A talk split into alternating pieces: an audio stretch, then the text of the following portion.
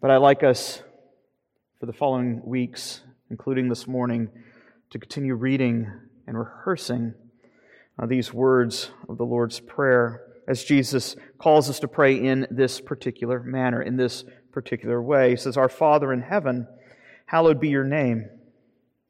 Your kingdom come, your will be done on earth as it is in heaven. Give us this day our daily bread, and forgive us our debts, as we also have forgiven our debtors. And lead us not into temptation, but deliver us from evil. This is God's holy, inspired, and inerrant word. Let us go before the throne of grace and ask that the Spirit would help us to understand these things. Our gracious God and Heavenly Father, uh, your Son has instructed us to come before you, even today, to pray, Our Father in heaven. We pray that you would give us uh, the grace to slow down and consider what these words mean, what they entail for us in our relationship to you, the good news that is found through the ministry of your Son. We ask these things in Christ's name. Amen.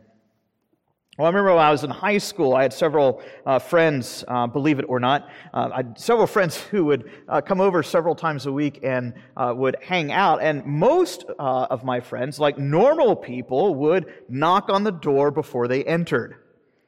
But not my buddy Zach Johnson. This is what Zach would do anytime he showed up to my place, whether expected or unexpected, he would simply walk right on in. It drove my dad up the wall. I remember my dad saying, What is he doing? He doesn't own this place. He's not family. He needs to learn how to knock. I remember fast forward a, a, a, decade later, I was teaching at a boarding school in Jacksonville, Florida. I just moved into my very first apartment there on campus. And my apartment, the front door to my apartment, uh, was along a row of all these other dorms, including some of the other apartments being the dorms to the other dorm parents. And I, I invited some friends over for us to have a celebratory kind of move in thing. Uh, and one of my buddies showed up and he got his directions mixed up and he walked into the wrong apartment. He just kind of walked into somebody else's uh, apartment, and there was another dorm parent with his family watching TV. And needless to say, that particular dorm parent, who I had uh, not even met yet, was furious. He jumped up off of the couch and started yelling at my buddy, saying, Do you just naturally barge into other people's homes? Rightfully, uh, so my buddy was embarrassed. Even though it was not his fault, uh, he was still mortified at the response that this father gave. But could you, you know, standing in the, the, the shoes of the father, not knowing who this is, this stranger, an adult who just walks into your home, would you not also be angry? Well, I think at root we see the same problem that I just exemplified to you in um, both situations. What, what right do we have to enter another man's palace, as it were? Who are we to presume for me, even as your pastor, just to, to walk into your house unannounced or uninvited? There is what we might call a restricted access that we have when we are outside of the family of another home.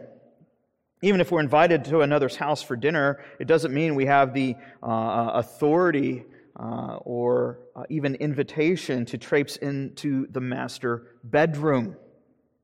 We all know the bounds, we all know the limits. Instinctively, we get that here on the earthly plane, but how oblivious we are as to how this translates into the heavenly courts. What right do we have to presume into the holy place?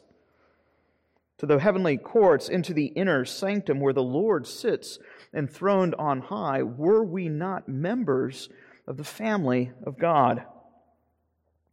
This is not a right that's held out to anyone, but even as we confessed our faith this morning, this is a privilege that is extended to those who have been adopted into God's heavenly family. Our passage this morning here tells us this as our King and Savior teaches us how we are to pray. Excuse me, the manner that we are to adopt in our prayers. These opening words bring into view a wonderful truth that we have been adopted into God's family. Because we've been adopted into his family, we get to call him our Father. Because of this, we have been granted unrestricted access to the throne of grace. There's three things I'd like us to consider in these brief opening words Our Father in heaven. First, I would like us to consider uh, the great and wonderful truth that God is our uh, Father. And secondly, I'd like us to consider the fact that God is our Father. And then finally, the fact that God is our Father in heaven. So, Father, our Father, and in heaven. Those are the three things I'd like us to consider. I remember um, just another anecdote this morning. Uh, I remember when I was in college, I, I delivered pizzas for Pizza Hut. It was a fun job. I didn't really have to interact with many people. I went into the restaurant, picked up the pizzas, went and dropped off the pizzas. If anybody was upset, I say, "Hey, call the manager. I could bring you a free pizza." It was it was easy. I got to drive around and listen to country music all night long. It couldn't have been better. But sometimes business was slow, and I'd show back up to the restaurant, and I would spend my time either helping make pizzas or work back in the kitchen washing dishes. And one of my coworkers' names, he was a high schooler by the name of John. He was a nice kid. And one night we were talking about the Christian faith. He himself was not a believer. And he said to me, in talking about God, he says, Well, I think God goes by many names. It doesn't matter which one you use, the name is not important anyway. So I shook my head. I said, That's an interesting point you make, Jim. He kind of looked at me, kind of half cockeyed, kept talking about how names don't matter. And I said, Sure thing, whatever you say, Billy. Every time he would say something along those lines, I would repeat and say, something other than what his actual name was, John. And finally, he burst out at me and he says, Why do you keep calling me something other than my name? I said, I think it's funny. I thought you said names don't matter. What is it that's in a name? What is it when we say that names aren't important? And what is it when we consider the fact that Christ is calling us to call upon God as Father? Here in the opening form of this prayer, we're already told several, several things about the one to whom we are approaching. He is not a God that goes by any other name. We are not called to pray to Baal. We are not called to pray to Zeus or to Odin or to Allah. When we pray, we are addressing neither saints nor angels nor Mary, nor even our dearly departed sweet Aunt Betty. When we pray, we are called to call upon our Father in heaven. We're calling upon only one God, the one true, and living God who has revealed himself, not his mother, not his boyfriend, not his buddy, but his father. And so this tells us that this one God that we serve is not an impersonal God. He is not an absentee landlord, or uh, as you would hear in the 17th or 18th century, the master watchmaker who has made the world functioning as a perfect clock, and now he's gone off uh, somewhere else and has no concern for the daily affairs of men. Uh, our Savior's opening instructions tell us the nature of who this God is.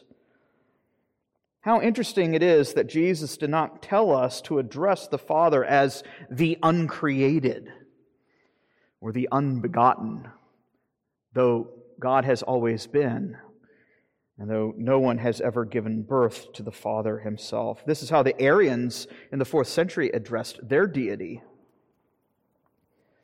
Jesus did not even tell us that we were to call upon God as your majesty, though God himself is majestic and resplendent in his holiness. Now, he tells us when you pray, you're to call upon him as our Father. This is highly personal. We're not dealing with an impersonal force as in Star Wars. We are not dealing with an aloof landlord. Rather, we are addressing one who loves, one who protects, and one who disciplines his own. Of course, we might ask, well, who is God the Father of? Can anyone call upon God as Father? I think, in one sense, it is proper to say that God is the Father of all. You see this in two places in Scripture. In Acts chapter 17, Paul cites the pagan writer Epimenides, who says that we are all God's offspring. Malachi chapter 2, the prophet says, Have we not all one Father? Has not one God created all of us? In one sense, you can talk about God as Father of all creation. Yet, here, in a special sense, this is restricted to the redeemed. Not everyone is able to call upon God as Father in the sense that Jesus means here, not in the sense, in the way in which Christ calls his disciples to do so. Think of Jesus' own disputation with the Pharisees in John chapter 8. What is it that Jesus says to the Pharisees? He says, Oh, you're, you're of your father, the devil. The God of Israel is not your, your father. Your father's the father of lies. Of course, they're highly offended. Jesus says, If God were your father, you would love me. Yet you are of your father, the devil, and therefore your will is to do your father's desires. Likewise, Paul, writing to the church of Ephesus, says that we were by nature children of wrath, destined for destruction, just like the rest of mankind. I think that's the sense of what Jesus is getting at in John 8 and what Paul is getting at, I believe, in Ephesians 2, is along the same trajectory of what Jesus is getting at here. In this special sense, not everyone is able to call God Father. This is a great privilege it's not something that we have by nature. It is something that we have as a great benefit of redemption that is found through Christ. Something has happened. Something has changed in the course of human events. God, out of his superabundant, overflowing mercy, has adopted us as his own. So that through faith in Christ, Christ, who is the only begotten Son of God, from before all worlds, God of God, light of light, very God of very God, begotten, not made, of one substance with the Father. And through the death of the Son of God, by nature, the Father has now made us sons and daughters of God by grace. As part of the great and glorious exchange, the everlasting, eternally begotten Son of God dies in our place that we might be received as sons of God by grace. It is through faith, Paul says to the church of Galatia, that we have become sons of God, that we have been adopted into a new family. So when Christ here instructs us to call upon God as our Father, he is bringing into view this newfound relationship that we have with God through the work of Christ. Something that is only hinted at in the Old Testament about calling upon God as Father. Only in a few places you hint, see hints of it, but here, it, with great striking clarity, Jesus speaks with such authority that now the time has come for us to call upon God as our Father because the redemption has come. What is it that Jesus says upon his ascension? I now ascend to my Father and to your Father. It's a work that is accomplished through the death, burial, and resurrection and ascension of the Lord Jesus Christ. What significance it is to now call upon God not simply as master or as the majestic one, though God is the master of all, though he is the majestic one, though he is the Holy One of Israel. No, he calls us to call him by a personal name to call upon him as Father. Again, thinking about these tremendous ramifications. You think of a slave's relationship to his master in the ancient world, or even in our present day, uh, an employee's relationship with his boss. That relationship is contingent upon merit. That relationship is contingent upon the employee's ability to fulfill his delegated task. And if you work for Pizza Hut and you're not delivering pizzas, guess what's going to happen? You're going to get fired. But it's different when it comes to the relationship of a father with his son. It's not contingent upon merit. There's something stronger that undergirds it. There is something that binds the father to his son and the son to his father. The son continues to remain the son even when he is in the doghouse with his parents. Nothing changes that. And if I could be even more pointed in earthly terms, a biological father may never have wanted to have children. But when it comes to adopting children, he only does so precisely because he wants them. It is as if he were to say, Out of all the orphans in this world, I chose you. I set my affection on you. And so, when we consider the doctrine of adoption, we need to remember these things. We are not children of God by nature. Yet, out of his mercy, God set his affection and sights on us and said, I choose you. And there's nothing you can do about it. It's not on the basis of your own performance, your own moral do goodery, but on my own everlasting affection for you. I am calling you out of darkness. I have delivered you from the dominion of your tyrannical former family, and I'm bringing and calling you into a new family. And now you are to call me Papa. And so now he beckons us to draw near and enter the heavenly sanctum, the Holy of Holies. It's not a right that we have by birth, it is a privilege we have by virtue of our adoption. When we call upon God as our Father, it reminds us that we have a firm and certain privilege that cannot be revoked. For if through Christ we are to call upon God as Father, then the corollary is this that He welcomes us as His sons.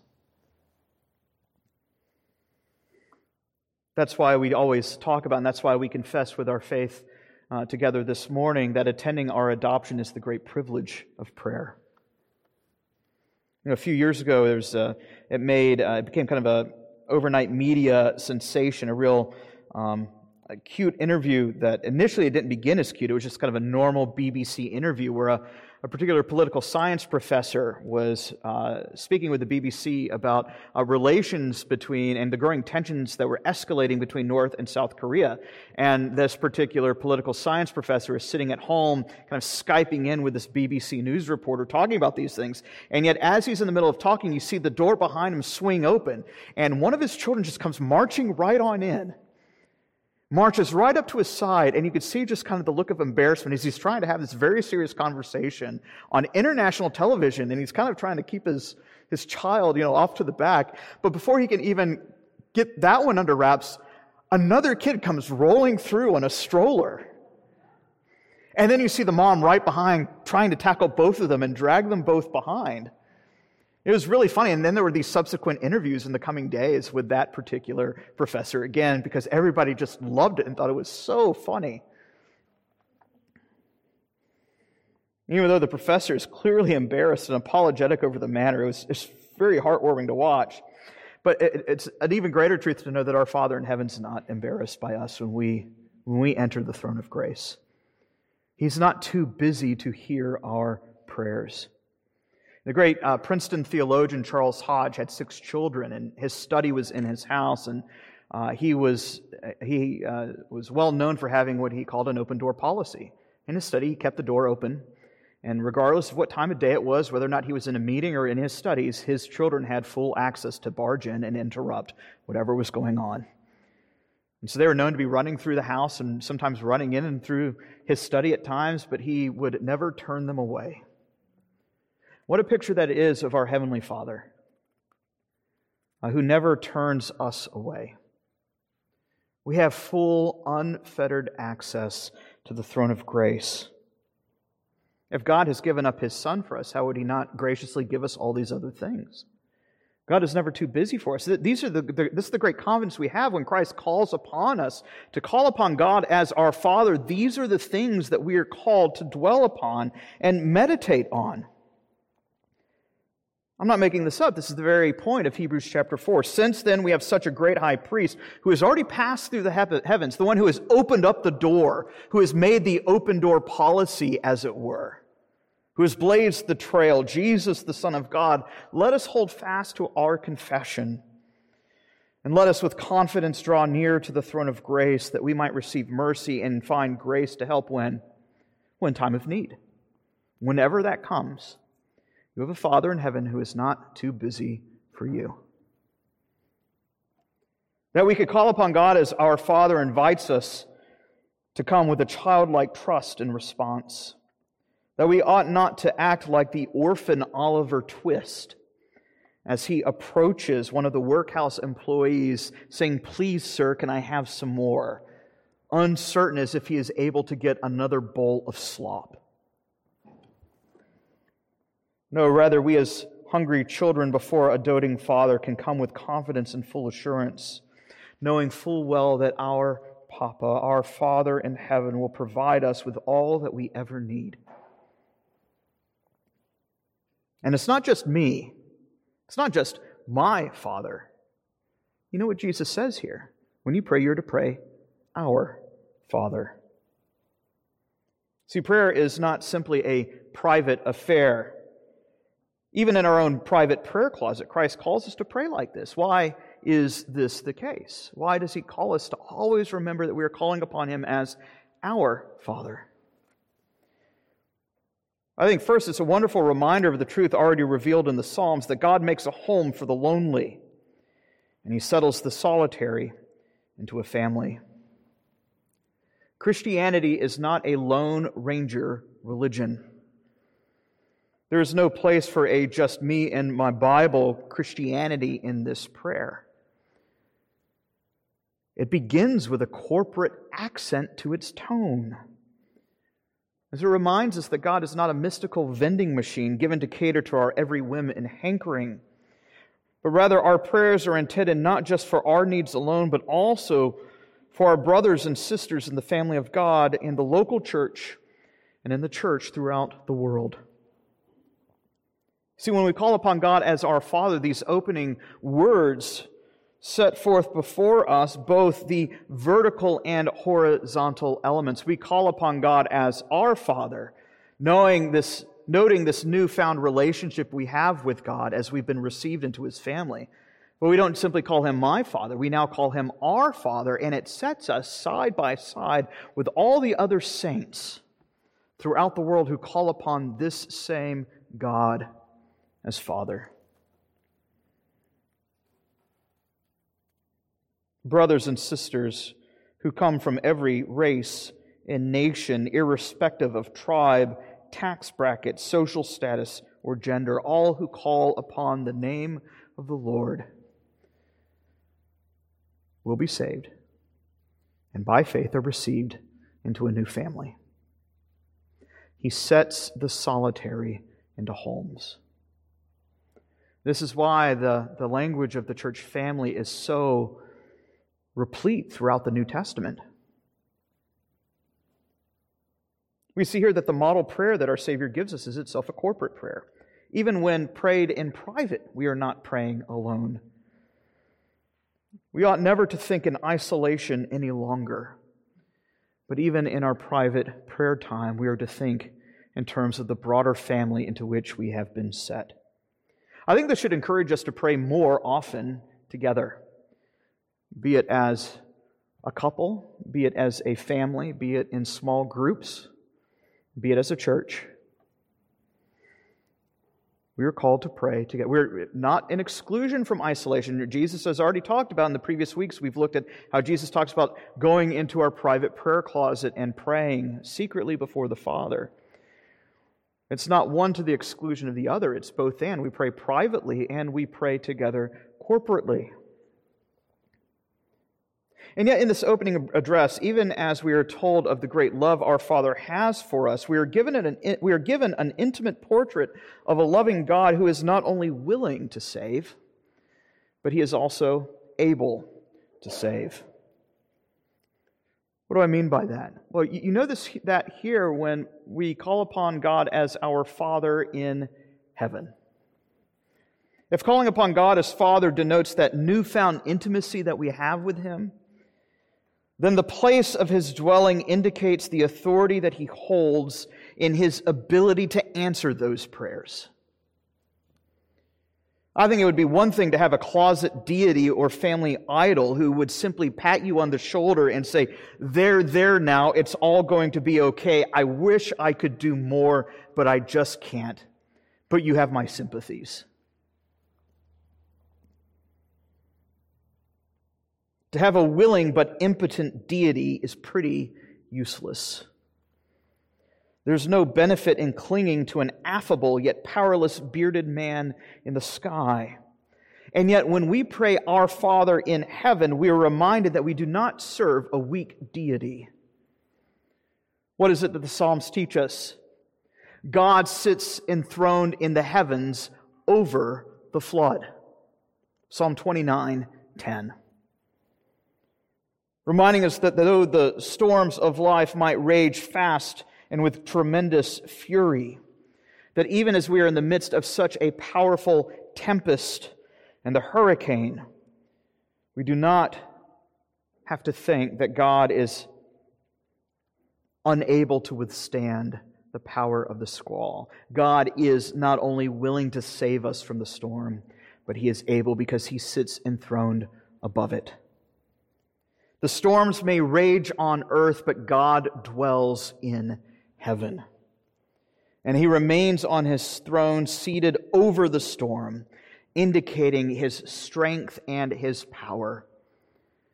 That he is not simply one who is willing to save, he is one who is actually able as well. How important it is to have both of those.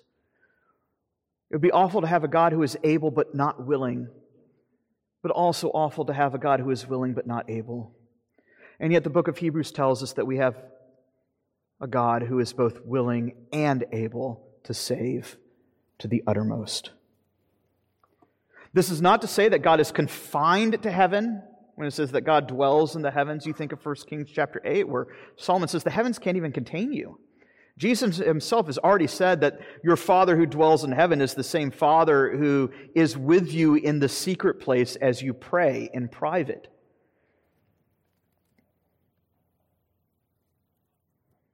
God is not confined to heaven as if he did not have time for your petty cries, concerns, or cares. No, he dwells with you. The high and lofty one who dwells in heaven resides with you in the secret place as well. Though fully transcendent, he is also fully immanent. The high and lofty one is still fully personal and calls upon us to love him and call upon him as our Father who loves us and cares, who protects us and defends us. You see, you have a Father in heaven full of tender compassion, eager to hear your cries, one who is full of power and who is able to save to the uttermost all who draw near to him through Christ, because we have a faithful high priest who has granted us that open door access by his ascension into heaven. And now, as our Savior ever lives above to make intercession for us, God hears the prayers of His only begotten Son, and the Father never denies His Son, His Son's request. And His Son continues to pray for us in heaven. And His Son has poured out His Spirit here on earth, so even when we don't know what to pray or how to pray, we have the Spirit given to us who groans with us and labors with us Uh, we have a threefold witness. The Father who has called upon us to call him our Father and draw near. The Son who ever lives above to make intercession for us. And the Spirit poured out into our hearts to bear with us in the midst of trial and strength, to give us comfort in the midst of deep affliction. What greater comfort could we have in heaven or on earth than the fact that Father, Son, and Spirit is with us and for us, and because of Christ will not be against us? So that we could come before Him with full and open confidence. What assurance these opening words give to us to know the protection, the love, and even the discipline of our Father above, who protects us from all abuse and harm, who will not even allow a hair to fall from our head apart from His gracious will, who loves us as a father loves his children. Consider your own love for your own children, and yet how much greater God's love is for His own adopted sons and daughters, for he is love itself. And so possesses a love that can neither increase nor diminish, a love that can neither wax nor wane, a love that is never able to falter or fail or ever to grow cold or even to grow hotter than it already is. God can never love you more than he already does because he is love itself. And he is through his Son for you. And he looks upon you, dearly beloved, the redeemed bride of Christ, and he says through the prophet Isaiah, You are precious in my sight. Even in his discipline, he loves us. Even as we are told in his displeasure and chastisement, he corrects us, and yet it is grounded in the fact that he has called us his sons. Even his displeasure is grounded in his love for us. So great is his love for us. That in his concern for our well being, he has stooped to make us holy, so that in being made holy, we will be made happy forevermore. What a privilege it is to know that God has a name, and his Son calls us to join him in calling upon that name, our Father in heaven. Let us pray. Our gracious God and Father, we thank you for the great and wonderful truth of adoption. We ask that you would cause us to, to look to heaven and to see that you are the perfect Father, even among those who, who, who have had imperfect or even horrendous fathers, that you are the Father that outshines even the best fathers here on earth. And you've called us to draw near to your courts and to cling to you in childlike faith. We ask that you would give us the faith to do so. We ask in Christ's name. Amen.